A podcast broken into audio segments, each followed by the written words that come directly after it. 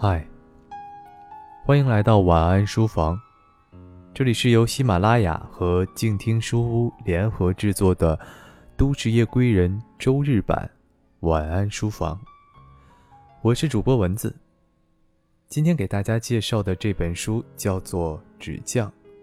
书评来自我们的节目策划塞北一五七三。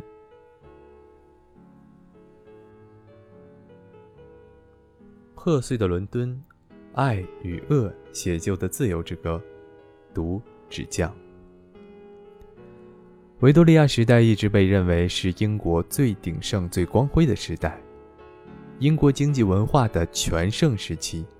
英国工业达到了顶点，诞生了狄更斯、勃朗特三姐妹、乔治·埃略特等一批伟大的作家，精心制作的英剧。更是让华美福丽的羊群和层层叠叠的蕾丝边被人津津乐道。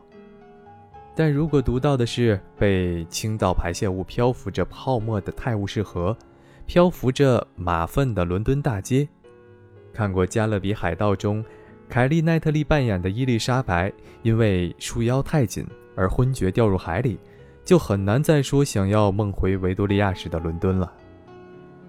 萨拉沃特斯。在纸匠中，以一直向往伦敦并成功出逃的小姐莫德的视角描写道：“我想象的伦敦界限分明、整洁坚固，我没想到它就这样支离破碎地向村落和郊区延伸开来。我以为它是完整的，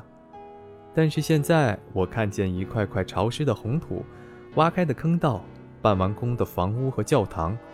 窗户没有玻璃，房顶没有瓦。”木头的龙骨就这么裸露在外。我们穿过街道，灰的街，黑的街，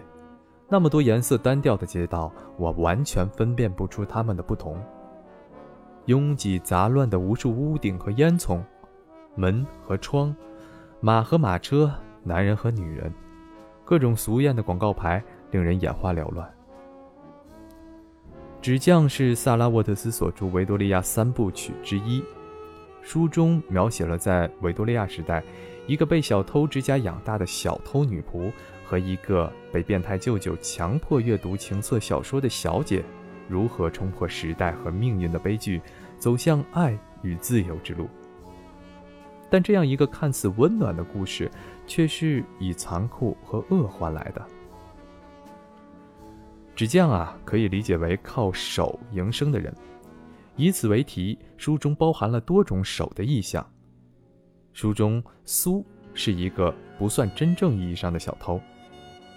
被萨克斯比大娘收养，和伊布斯大叔一起靠卖卖偷窃的东西，并以自己融入假币为生。莫德被舅舅称之为秘书，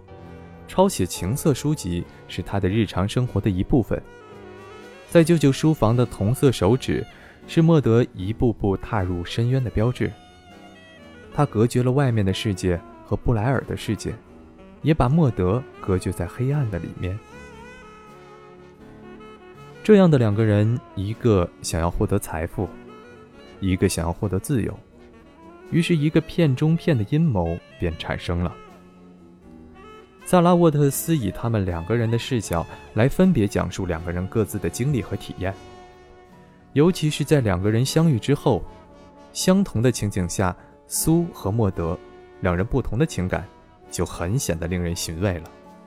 看似不知人事的，其实早已体会过最深的恶；看似思念的，其实是在憎恨；看似甜蜜的吻和羞涩的爱，只是一次逢场作戏罢了。莫德的狠和苏的傻，便在这中间被读者看得清清楚楚。这本书我认为最精彩和最吸引人的在第二部分。第二部分以莫德的视角讲述了他们两个如何从疯人院被舅舅强行接回布莱尔，并在随后的日子里被强迫学习礼仪，改掉坏脾气，